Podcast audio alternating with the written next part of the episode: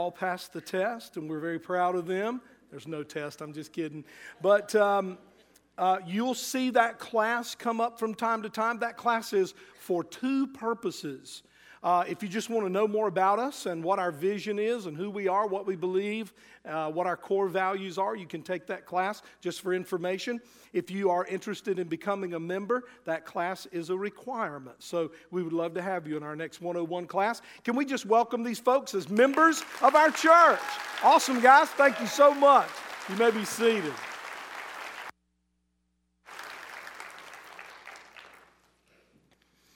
Paul gives us four principles in the Bible as it relates to anger, tells us how to deal with it. Uh, God's word is so awesome because it doesn't leave us hanging uh, on important issues like anger. And so let's look at it in the word of God today. Uh, Paul says that it is possible for you as a Christian, for anybody for that matter, to be able to let off a little steam without getting burned. And that's very, very important. So let's read Ephesians 4 26 through 27. There are three do nots in this passage. Listen, when God says do not, He is not depriving you, He is not withholding. When God says do not, God is protecting you. He's protecting you. Every time God says do something, in the Bible, and every time God says don't do something in the Bible, it is for your good. God always has, this ought to be very comforting to you, but God always has your best interest at heart. Don't ever forget that. He has three do nots. He says, in your anger, didn't say don't get angry. He says, when you get angry, do not sin. And that is actually a quote from the Old Testament. Psalm 4 and 4 says basically the same thing. And Paul is quoting uh, from the psalmist in uh, Psalm 4 and 4. Then he says a second do not. Do not let the sun go down while you're still angry. And then a third one. And do not give the devil a foothold. Now, let me tell you what we believe about the devil here at Whitley Church. We believe three things about the devil. He's a decided fact, he does exist. He is a destructive force. He has come to steal, kill, and destroy, and that is without exception. Thirdly, he is a defeated foe because of the death of Jesus on the cross, his burial in the grave, and his resurrection. The enemy, Satan, is not going to be defeated he already is. He already is. And God wants you to walk in that. He wants you to walk in that victory that's already been won over the enemy. So uh, he tells us don't sin when we get angry, don't let the sun go down while you're still angry, and don't give the devil a foothold. Now, in our first principle on dealing with anger, we told you that the first thing you need to do if you want to get anger under control in your life is to admit it. Admit it. Don't pretend you're not angry. Don't say you're not angry. Don't say you never have anger in your life. We all do. We just deal with it differently. And how you deal with it is very, very important. So just own up to it. Just speak it. Don't feel guilty about it. Again, don't pretend you're not. Admit it. And, uh, and remember that God says you can be angry and not commit a sin against Him. Second principle in managing your anger is this understand it. Admit it, understand it. We found out that anger is actually an emotional response to three deeper emotions that you may be going through. When we are angry, it is either because we have been wounded and sometimes that wound took place very early in our life as children. It could be a recent wound, it could be a two year old wound, like we saw in the skit. But you're wounded, you've been offended, you've been hurt. Maybe you're wounded very deeply. Some of you sitting here in an audience this large, uh, somebody here has been abused as a child. Some of you have been abused severely. Some of you have been abused verbally but not physically. Some physically but not verbally. Some both. Those are wounds. And when you're wounded, anger can come out of that. Now, I don't have time to go into detail about that, but if you want to hear the other messages on anger, you can go to our website, click on media, and then click on podcast. And you can listen to our sermons anytime, absolutely free of charge. Also, let me tell you that if you'd like to purchase a CD, we make those available, and there's a table right back here in the overflow where you can order CDs of the service.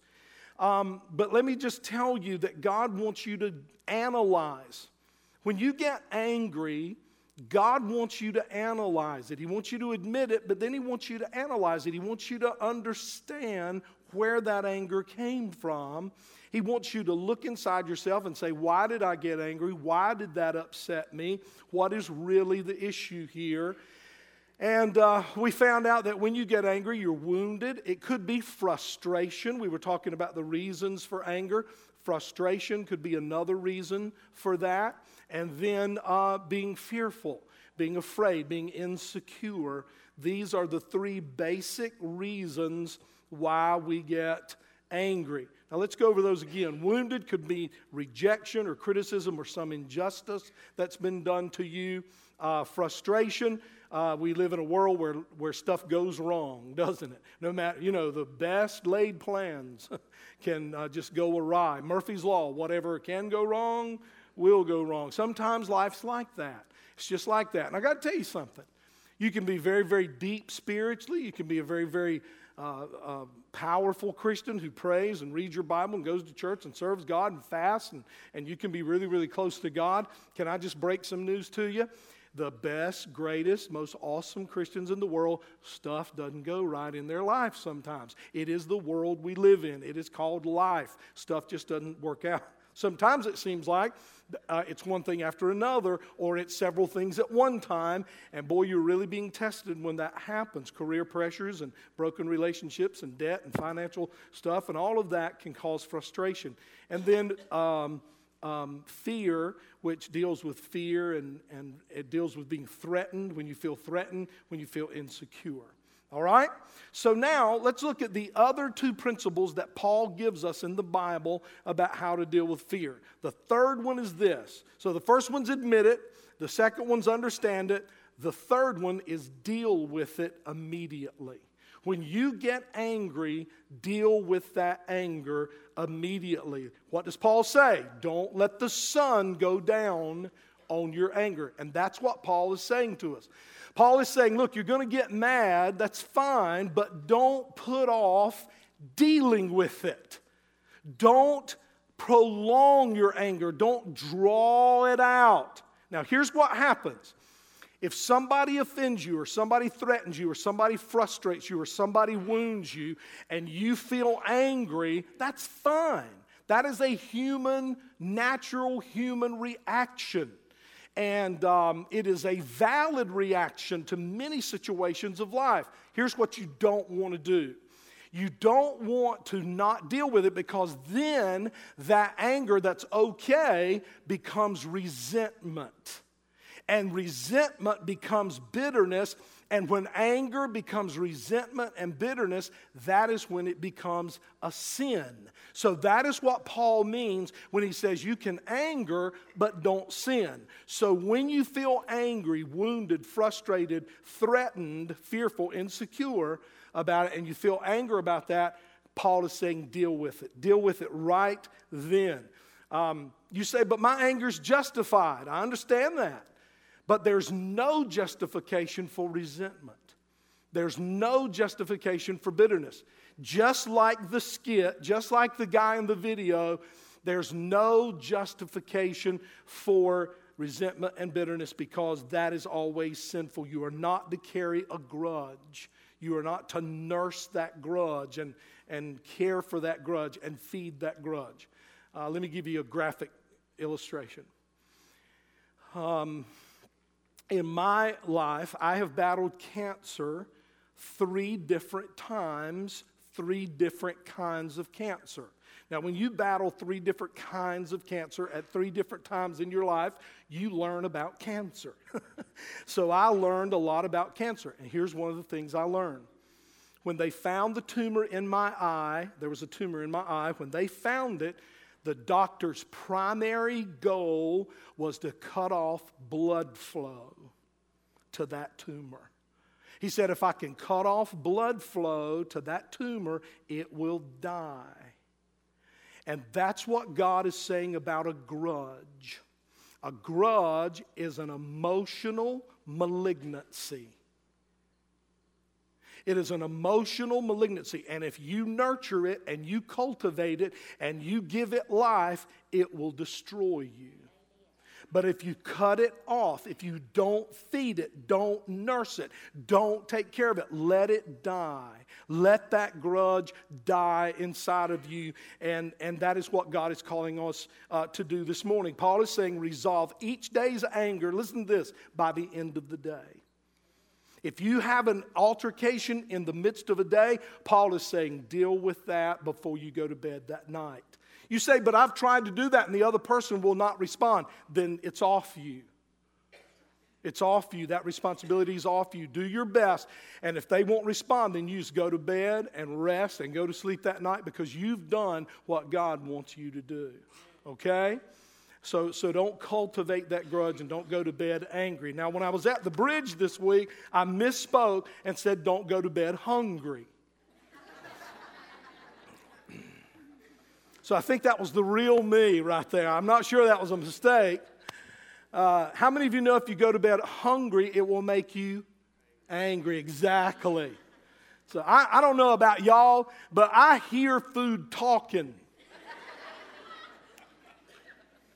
I mean, I'm be sitting in my big chair at night and I hear it going, Farrell, Farrell. And I look around, and it's not my wife or my son, it's the peanut butter. Anybody else out there, food talks to you? All right. Uh, so, why does God say don't go to bed angry? Why does God say that? Why is that in His Word? Well, before we answer that question, uh, this rule of, of not going to bed angry really applies to marriage a lot, doesn't it?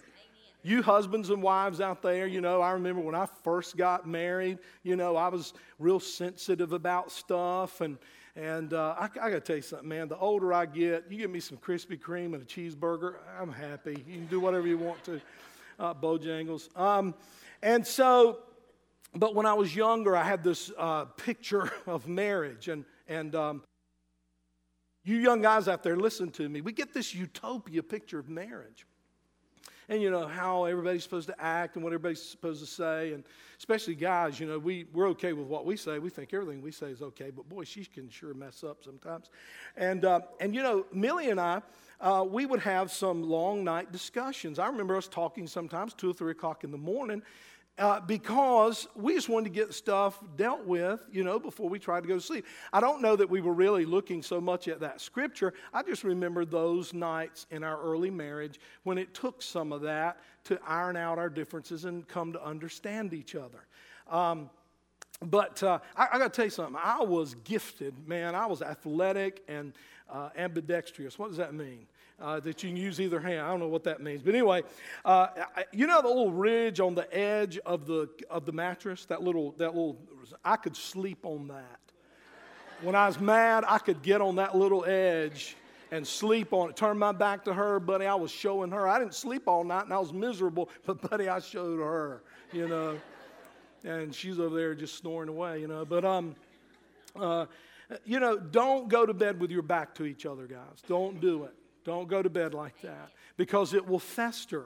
It will become resentment. It will become, uh, um, it will become bitterness. I heard about this uh, couple that was getting some counseling and they were having some marital problems. And the guy who was counseling was trying to get down to the nitty gritty, you know, and really get down to the bottom line of what was calling, causing their problems. So he was just asking some questions. And he said, um, Well, let me ask this. He said to the man, He said, When you wake up in the morning, he said, Do you wake up grouchy? He said, No, I always let her sleep. And see, that was not the right answer. That was not the right answer. so don't put it off, don't prolong it. Deal with anger on a moment by moment basis. When you go to bed at night, make sure your conscience is clear. Y'all with me? Make sure your conscience is clear and make sure there's no disharmony. Here's the rule. Here's the rule, all you married couples out there. Here's the rule nobody gets to go to sleep until harmony is restored. Nobody gets to sleep until harmony is restored. So, now why does God say this to us? Why does God say, don't get angry um, and, and go to bed? Don't go to bed with that anger. Because God knows that this would be dangerous to us physically. It is dangerous to us physically if we do that. How many of you ever heard somebody say when they get mad, that really burns me up? Y'all have heard people say that? That just really burns me up. Well, they're exactly right. Because anger is negative energy. It is negative energy. It is destructive energy when it is not dealt with. And that's exactly why Paul says you got to deal with it early, because if you just leave it in there, it really is like fire inside of you and it destroys it will it will eat away you got to do something with that energy when you're angry now what i'm going to say here may sound a little bit funny but i'm telling you throw a pillow you know don't throw it at her but throw a pillow you know, and, or, or, or really, guys, I'm telling you, go to the gym and, and get on the treadmill, uh, run around the block, run around the house, walk. Go do something because there's energy in there. That anger brings that kind of uh, energy up in you, and you need to deal with it. And what Paul is saying is don't take it out on each other, talk it out, walk it out, go to the gym, do something to get rid of that energy because if you don't, that fire inside of you is not going to just lay there, it begins to attack your body. It begins to attack the organs of your body. It'll, it'll make your stomach hurt. You ever heard somebody say, ever since I had that argument with him, my stomach has been in knots. It affects you physically. And so your head begins to hurt, your back, your shoulders, anything from asthma to arthritis. Anger can get all that stuff stirred up inside of you. Scientists have proven that when a person gets angry, there is a definite biochemical change that goes on in the body.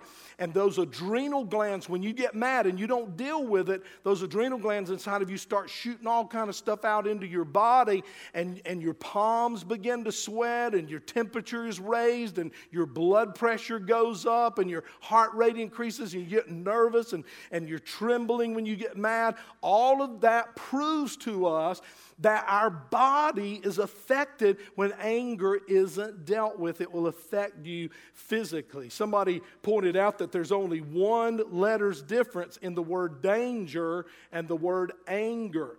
And what God is saying to us here today is with this negative energy, when it gets inside of you and it gets all built up inside of you, and then you try to go to sleep, while you're asleep, if you haven't dealt with it, it will literally eat you up on the inside. And here's how it affects you it will affect you emotionally, it will affect you physically, it will affect you socially in your social life. If you're an angry person, people aren't going to want to be around you.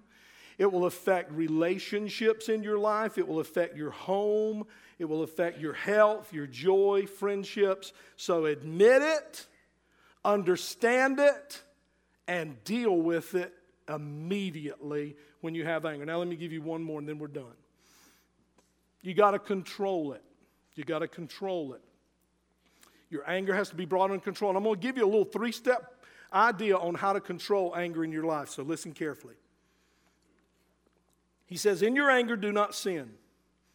Why not? Because it hurts us emotionally. We've already talked about that, socially, physically. But here's the most important reason you can't let anger take over your life because it hurts you spiritually it hurts your relationship with God. It hurts your relationship with God. You say, well, how do you know that? Well, look at Ephesians 4:27. He says, when you get angry, don't sin. Don't go to bed angry because if you don't handle anger like this, the devil is going to get a foothold in your life. What does that mean? I want you to listen carefully to this teaching because it's very, very, very important. It is possible for you to be a Christian, a Jesus loving, Bible loving, church loving Christian, and not deal with anger the way you ought to. How many of y'all met some angry people at church? Now, of course, not this church. We're always talking about some other church. But we have angry people. We run into that at this, of course we do. And, and we have angry people in our family. But they're Christians. You go, what's going on with that? Here's, what, here's Satan's plan. Listen. If he cannot prevent you from giving your life to God, if he does everything he can to keep you from committing to Jesus, because already in this service this morning, I've asked you to commit to Jesus, and I'm going to ask you again before we leave to make a commitment to Jesus. Well, Satan doesn't want that. But if you go beyond his will on that and go ahead and invite Jesus into your life and begin to serve Jesus, here's the next thing Satan wants to do. Here's the next thing. He wants to throw a lure out there to you called resentment and bitterness. And he wants to tell you you deserve it and you've been treated unfairly and you've been treated. And he wants you to bite that bait. Now, I got some fishermen sitting here that are way better fishermen than me, but you know what? You don't have to be a rocket science, scientist to know that when that bass takes that lure in his mouth and you feel that on, on, your, on the pole, what's your next action? When you know he's got that thing in his mouth, what's your next action if you're a good fisherman? set that hook. You want to set that hook in that jaw. That's exactly what the enemy wants to do with you as it relates to anger. Hear the word of the Lord to you this morning. If he cannot get you to turn your back on God, then what he wants to do is use anger to make your witness impotent, to make your witness have no power. This woman who was standing up here in the skit today, she was a Christian, but this grudge was attached to her. So her witness was no good. Her witness was no good. I'm telling you right now, and I'm going to just be real blunt right here. The enemy, I believe the enemy would rather start a church fuss and a church argument and split a church than to sell drugs on the street because I believe it does more damage. I believe churches fussing and fighting and fuming and Christians fussing and fighting and fuming. And we know Paul dealt with it because he addressed it. And there's all kind of scriptures in the Bible addressing Christians who can't get along. But I'm telling you the enemy's doing everything he can to bring division everywhere he can I'm telling you I see it every day even on our very staff here at Whitley Church Satan tries to bring division in the staff he tries to bring division every way he can and the reason I mention the staff is because I don't want you to think that somehow we're spiritual elitists, that He doesn't work on us and try to divide us. He's trying all the time within your ministries that are within this church. He's always trying to bring division and break us up because he knows if he can do that, our testimony is shot. And we can't influence lost people for Christ. We give them an excuse we give them. When we don't deal with anger biblically, we give people who don't know Christ an excuse to say, why should I give my if that's how if that's how it is being a Christian?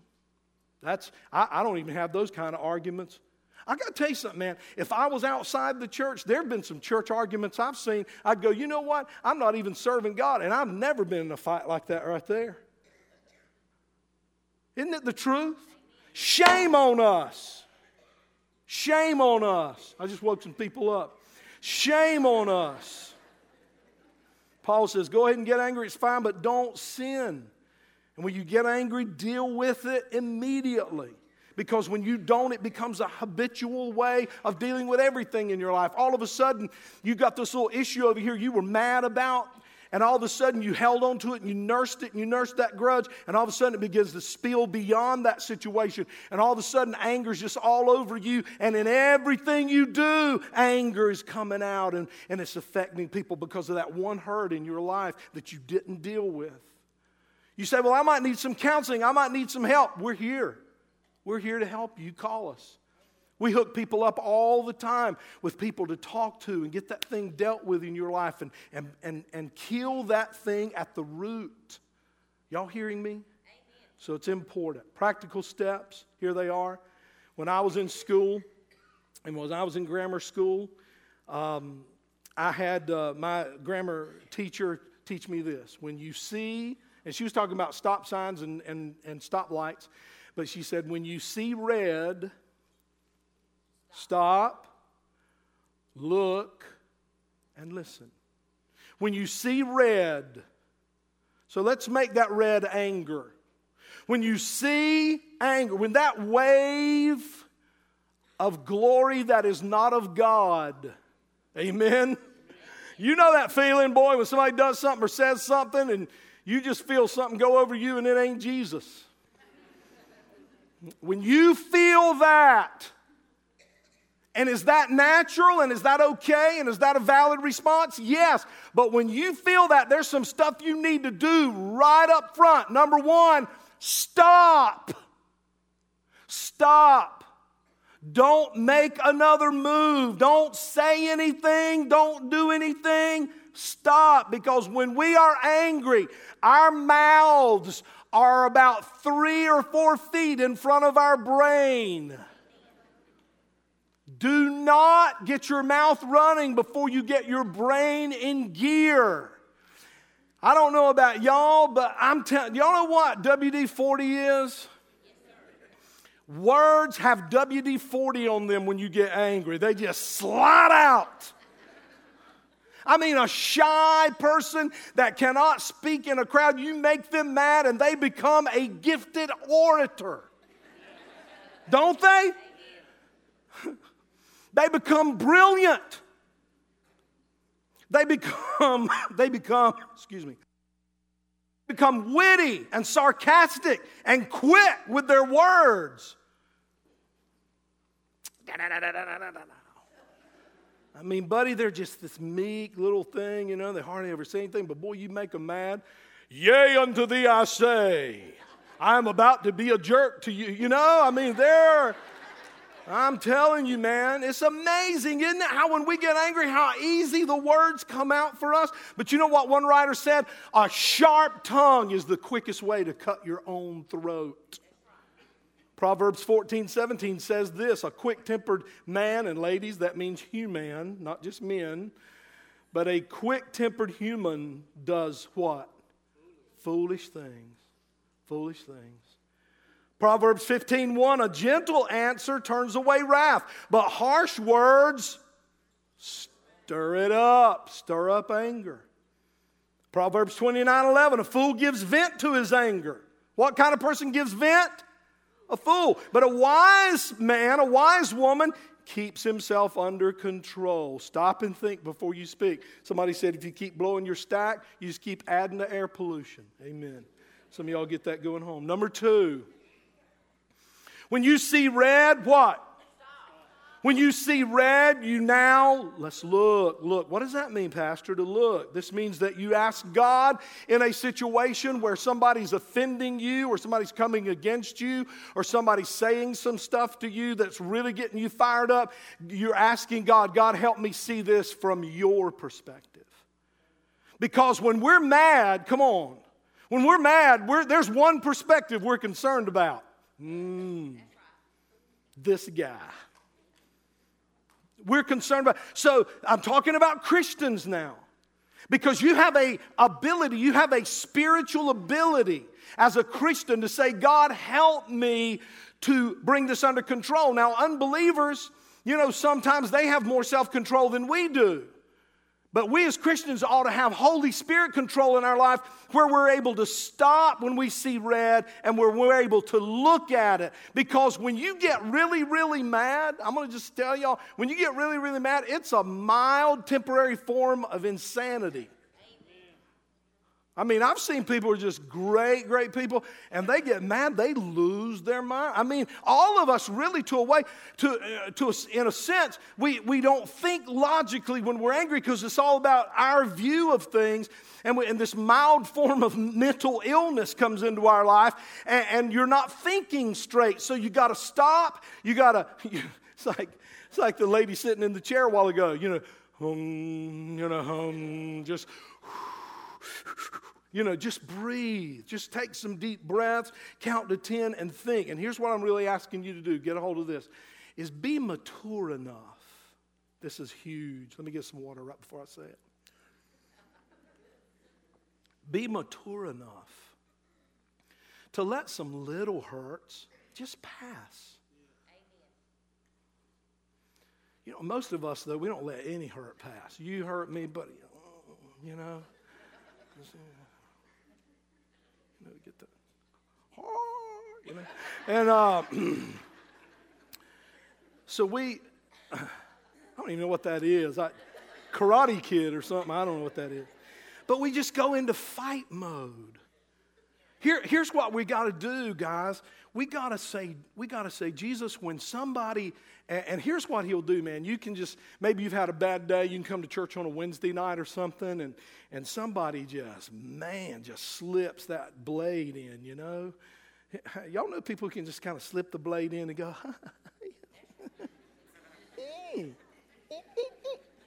you know? And then they do it in such a way that if you react, they go, Oh, look at you, what you're doing.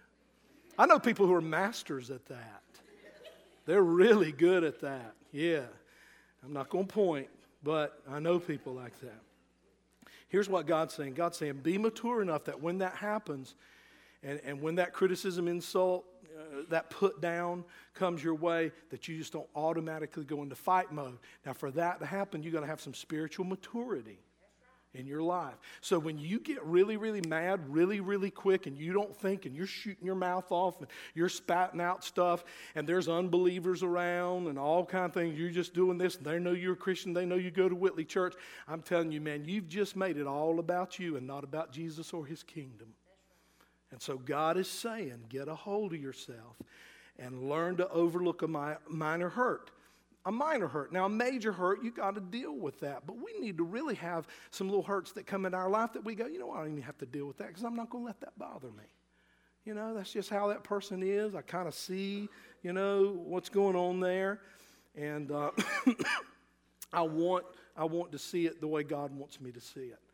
So, um, Proverbs 12, 16, look at this. A fool shows his annoyance at once that means immediately. Who does that? What kind of person?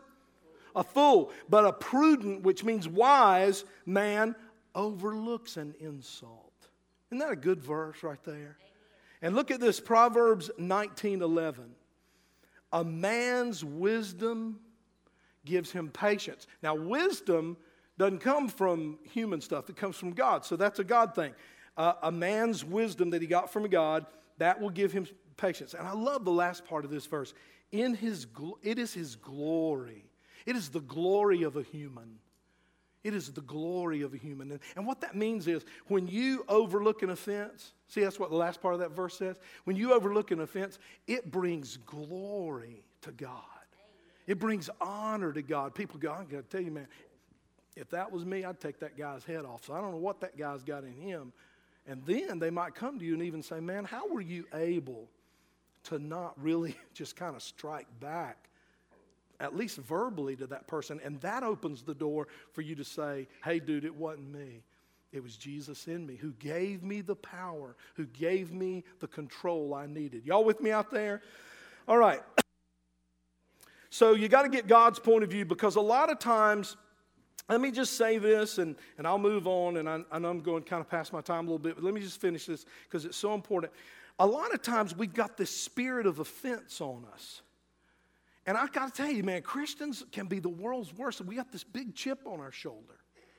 And we're offended easier than anybody else is offended. And, and you know, you come to church, boy, and you got to walk on eggshells because we're all full of the Holy Spirit. But boy, you better not say the wrong thing or we're hurt for the next five years. Come on. Come on, guys. We got to say, God, help me think about this right. Because if you're walking around looking to be offended, then you're going to get offended. If you're walking around and, and you've just kind of got this thing where you think you're going to get hurt, you think you're going to get threatened, you think somebody's going to say something out of the way, then guess what? You're going to get something said to you and you're going to take it as something out of the way. So, what you want to do is say, God, help me in the way I'm thinking. L- listen, here's what you want to pray God, help me not to interpret little things that people say, whether they meant to hurt me or not, help me to know how to just kind of, just kind of let that, you know, like water on a duck's back. You ever seen water on a duck's back? You pour water on a duck, just runs right off. Just say, God, I remember, um, I remember uh, Leanne Poole. Leanne was our secretary for years here at the church, and she used to say this when stuff would happen. She'd go, light affliction, light affliction.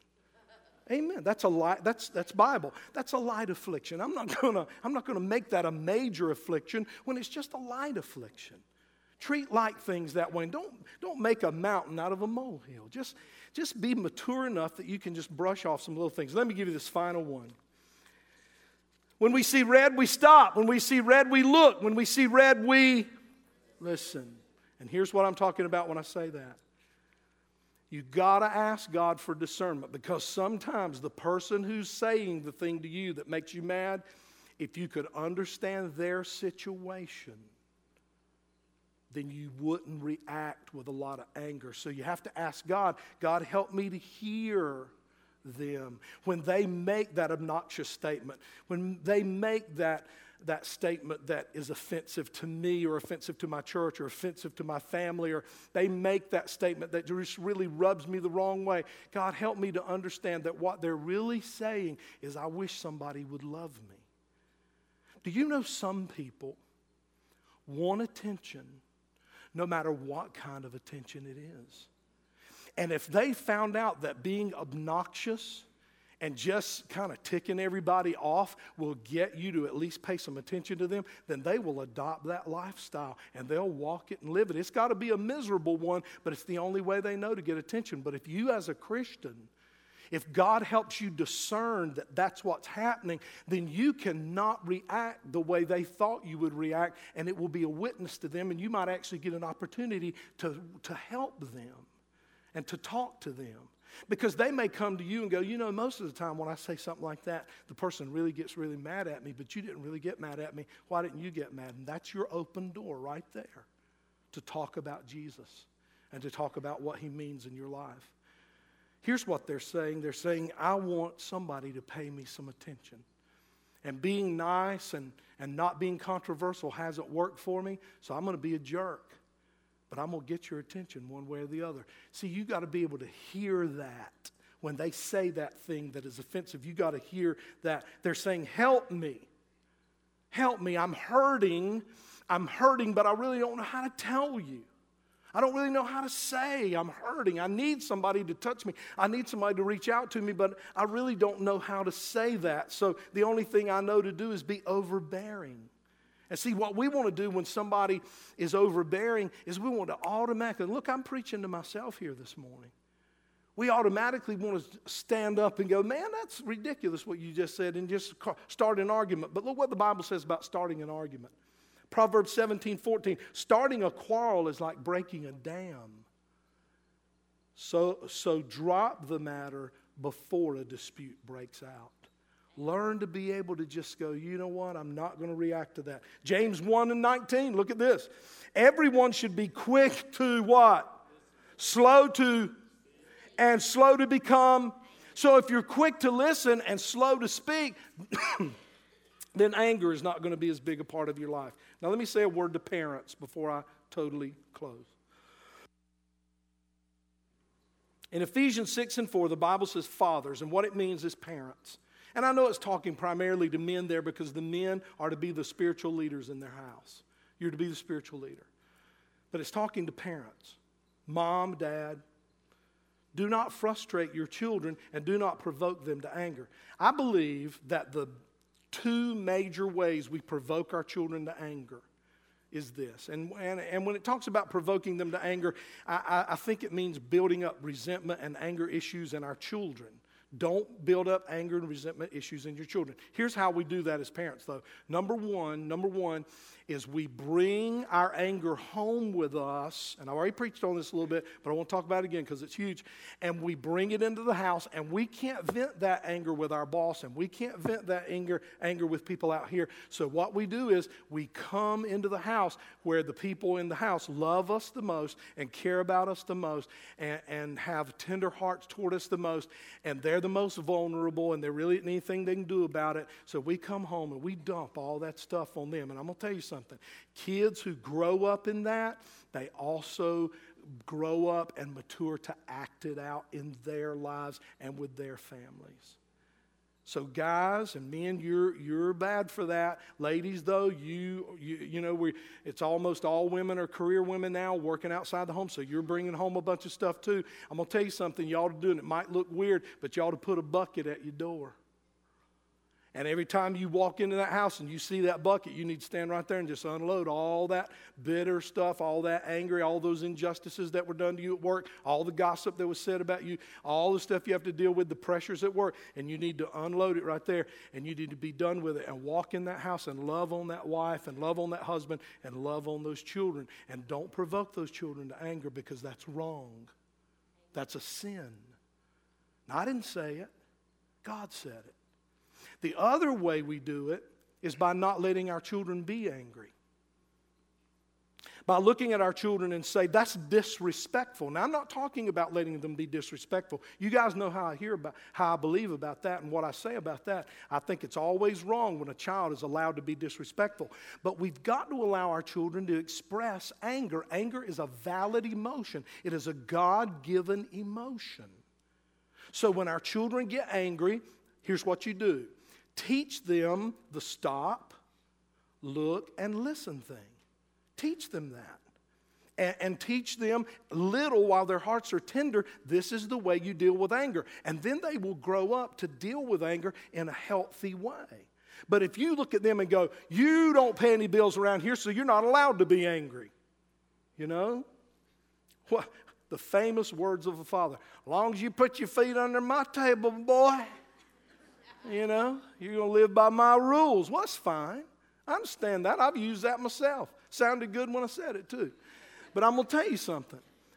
When you say to your children, you can't be angry, you are saying to them, even though God gave you permission to be angry without sinning, I'm not giving you that permission. And so they what? Hold it in. They clam up. They bring it in and clam, clam up. And God says, don't do that to your children. How do we know anger's a good thing? You know what? If the Puritans hadn't gotten mad at the restrictions in England, there wouldn't be a United States of America. If Abraham Lincoln hadn't got mad about slavery, uh, the slaves might not have been freed. But he got mad about it. You know, if, if Gandhi hadn't got mad, the people of India might never have gotten their freedom. So Anger is a valid response. We've got to teach our children the difference. Okay? I hope this series has been a help to you. Let's pray together. Lord Jesus, um, we need you to help us. God, I mean, I'm standing up here preaching this sermon, and I've got these issues in my life. I battle with these very things I'm preaching about here. So, God, help me to admit my anger. Help me to come to understand it and deal with it immediately. Help me to control it by stopping, looking, and listening. And you know what, Jesus? You're in the hurt business, so I'm asking you to heal the hurts in my life and in my heart and fill me with love. And Jesus, I ask you to take away my frustrations and fill me with peace. I ask you to take away my fears and insecurity and fill me with your confidence. I want you to be the controller of my life. I want you to help me overcome my temper, Jesus. I can't do it without your help. Help me learn to be angry and not sin. Help me to learn to look at life from your point of view. Help me to see the needs and hurts of other people. Help me to think before I speak. And if you don't know Jesus this morning, would you just would you just say this to him? Just say it in your heart Jesus, I need you in my life. I just ask you to forgive me of my sins. I want you to come into my heart and be my king. I mean, I've always admired you, Jesus. I've always thought a lot of you. But I want to go further. I want you to rule my life. You died on the cross in my place. You paid for my sin. They buried you to forget you, but you rose from the dead. Jesus, cleanse me, adopt me into your family, and make me one of your children this morning. My goodness will not get me to heaven. I must be born again. I must be born of the Spirit. So, Jesus, I ask you to help me experience that new birth in you today. I want to start over. My life's been a mess. I want to start over this morning. Make me a new creation, Jesus, and help me start over in you. In Jesus' name. And everybody said, Amen. if you pray,